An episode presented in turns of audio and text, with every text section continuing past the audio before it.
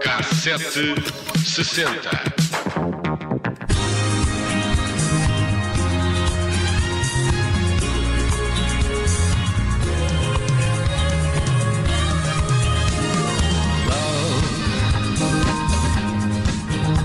exciting and Na nossa lista de séries de outros tempos não podia faltar O Barco do Amor, a série que junta comédia e romance e por vezes algum drama, criada na ABC e que foi para o ar durante uma década entre 1976 e 86. A série passava-se num cruzeiro de luxo, o Pacific Princess, e as histórias envolviam sempre a tripulação e novos atores que iam entrando ao longo das temporadas. Mas essas personagens eram secundárias em relação às estrelas que surgiam para abrilhantar cada episódio.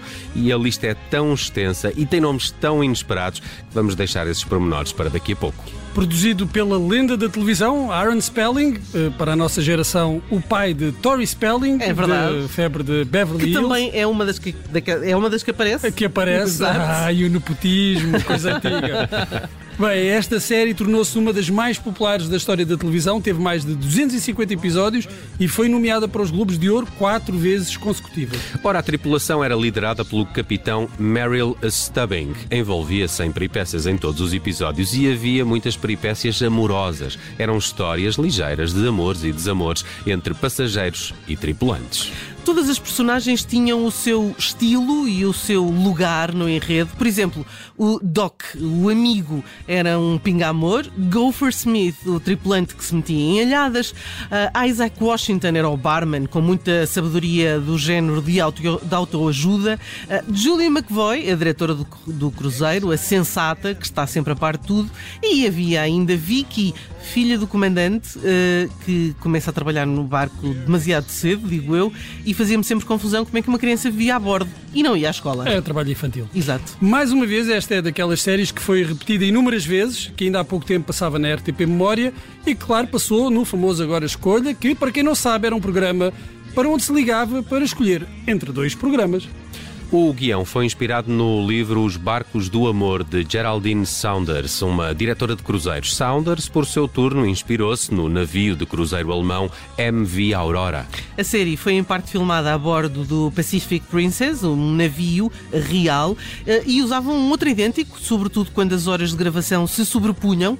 Eh, Ancorado no porto de Los Angeles, passava quase sempre por Puerto Vallarta, não sei se vocês. eh, Claro. Não é? Claro que sim. E Acapulco.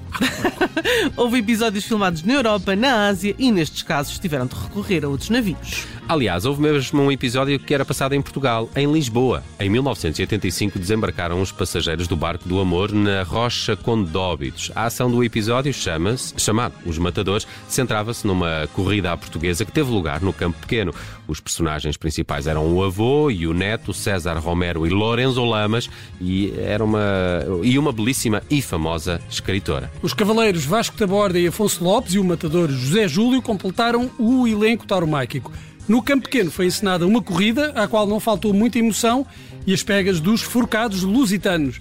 O Rocio, a Alfama, a Bica e a Senhora do Monte foram outros locais filmados em Lisboa neste episódio especial de uma hora, iniciado na Riviera Francesa e que continuou em Espanha.